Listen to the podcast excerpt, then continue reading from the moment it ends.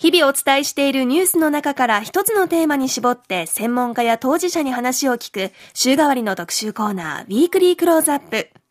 いよいよ今週プロ野球が開幕しますね。ホークスは31日に開幕戦を迎えます。ということで、今週は日本一奪還を狙う我らがホークスの仕上がり具合、そしてパリーグ他球団の動向を専門家に伺います。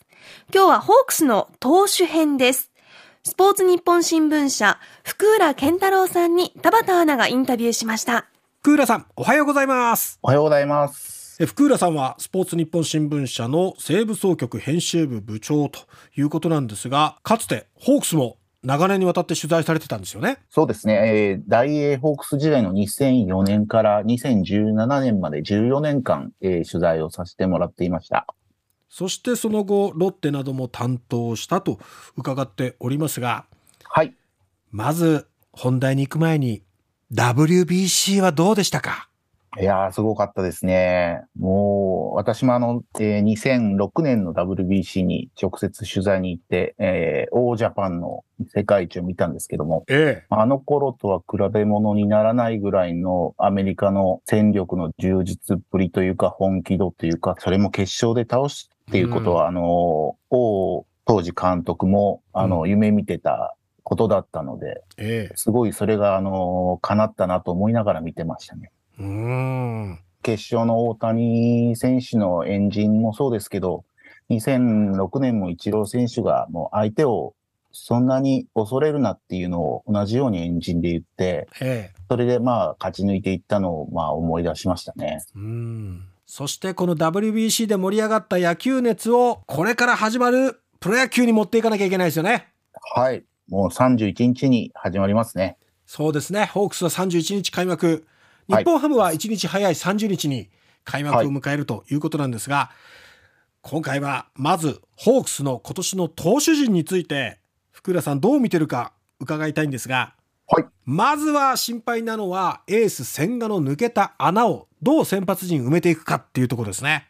そうですね。まあ、ここは、あの、昨年、えー、中継ぎで活躍した藤井投手を先発に戻して、まあ、あの、回して、ええ、まあ、あの、彼も独立リーグ時代には、あの、先発経験があるので、うん、まあ、そこで一番、まあ、タイプも似てますし、コマとしては、その、そ、そこで埋め、埋まってほしいなっていうのが、えー、首脳陣の一番の、えー、目論見じゃないかなと思います。まあ、これまでのオープン戦までを見ていて、藤井投手の仕上がりってどう感じてますか？まあ、先発にも十分適応して、ちょっと試行錯誤は先発だからちょっと体力を温存してっていう形を最初取ってたんですけども、ええ、やっぱり自分の持ち味である、まあ、フォークボールとかどんどんあの三振取っていってっていう形にして、あの、戻して、まあ、ちょっと良くなってきたかなというところですね。あとはその、6回以降とか投げると若干体力落ちるところがあるので、ええ、まあ、その辺はまあ、慣れてくるところかなと思いますね。うん。そして、あの、開幕投手を任されるのは、大関投手なんですが、はい、彼はどうでしょうか？左ピッチャーってよくこう制球力にあの問題がある投手が多いんですけども、ええ、彼の場合、あの、ボールのかかりというかですね、引っかからない球を投げるので、え、まあこう、先発っていうのはやっぱアウトコース中心に組み立てていくっていうのが一番の要素っていうか、うん、長くイニングを投げられる、シーズン通して投げられるっていう部分では、うん彼のまっすぐっていうのはすごく、あの、先発向きで、こう、中心になって回していく、えー、投手に選びたいっていう監督が思うのもわかるかなというところですね。昨年は、まあ、病気などもありまして、ええ、シーズン通してフルで活躍っていうのはできなかったですけどもただ、はい、その登板した時っていうのはそのポテンシャルの高さはしっかり見せてくれましたよね。そうですね。あの球の強さであのまああの病気なければ間違いなく2桁も勝ってたでしょうし、うん、あのまあ千賀投手以上の勝ち星を上げてた可能性もありますので、うん、まあこれはあのまあ妥当な、えー、ところかなと思いますね。そしてそんな中気を吐くベテランもいて和田投手、はい、どう見てますか？そうですね。私もあのキャンプ取材行ってまあ話を聞いてもあの自分には120キロ台の、えー、真ん中ぐらいの球がなくって、はいうん、それをまあ5キロ刻みで急速体を作りたいんでっていう、ちょっとあの、速いカーブって言いますか、パワーカーブって言いますか、そういう球をあの、練習してるんだっていうのをあの、言ってて、実際オープン戦でも投げてたみたいなので、ええ、この42歳はどこまでこう、貪欲なんだろうという、この42歳にしてもまだまだどんどん吸収して学んで、さらに良くなるぞっていうのが、その意欲を感じ、ひしひしと感じましたね。まだまだ成長、進化していく。そうですね。42歳。ええその、急速5キロごとにっていうのは、どういうことなんですか？えっ、ー、と、まあ、その、打者を、あの、まあ、スピードで、あの、チェンジアップじゃないですけど、うん、あの、急速さで、こう、打ち取っていくっていう、減惑させるっていうのが一番の目的だと思いますね。150キロ投げるピッチャーじゃないですもんね。そうですね。うん、同じような球速、5キロ刻みですけど、それによって、うん、えー、バッターはやっぱり、あれ？どの球種かな？っていう戸惑いが生じると言いますか。そんなとこまで5キロ単位まで考えてるんだなっていうのはすごく、やはり和田投手だなっていうのを感じましたね。なるほど。はい、まあでも本当に熾烈な先発枠争いということになりますが、一方で、抑え。はい。オスナ投手が加入しましたが、ええ、このオスナ投手はどう評価してますか？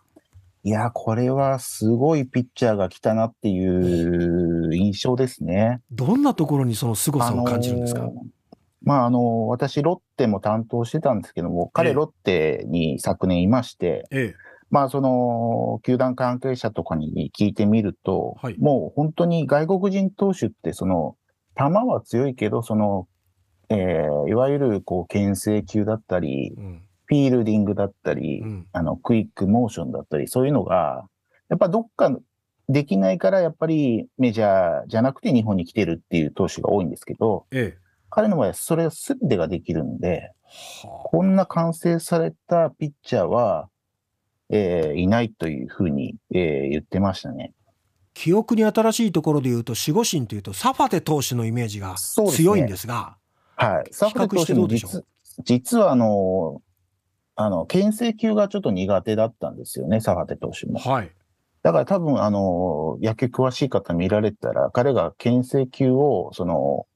あの、まあ、プレート踏ん、外して投げるっていうのは多分ほほぼないと思うんですよ、ね。うん。だからそういうことからしても、ボールはそのサファテ投手並みのものがあって、さらにその完成されたサファテ投手みたいな、はあ、えー、イメージで、え見てもらえればいいんじゃないかなと思いますね。ということはもう、モイネロ、オスナっていう8回、9回は、盤石のリリーフ抑えと思っていいですかね？はい、もう本当完璧ですね。オスナ投手はあのメキシコの方で、でね、はい。もし代表に選ばれてたら、まそうなんですよ。だから、おそらく9回を任されるようなピッチャーなので、ええ、あの、あの9回の侍ジャパンの歓喜はなかったのかなっていうのもちょっと思ったりして。なるほど。でもそれぐらいの存在なんですね。はい、そうですね。はい。いや、なんか今の話を聞くと、非常にこう、選手層も熱い投手陣っていうのが見えてきました。明日は福浦さんに打撃陣について伺いたいと思いますので、明日もよろしくお願いします。はい、お願いします。今日はありがとうございました。ありがとうございました。スポーツ日本新聞社福浦健太郎さんでした。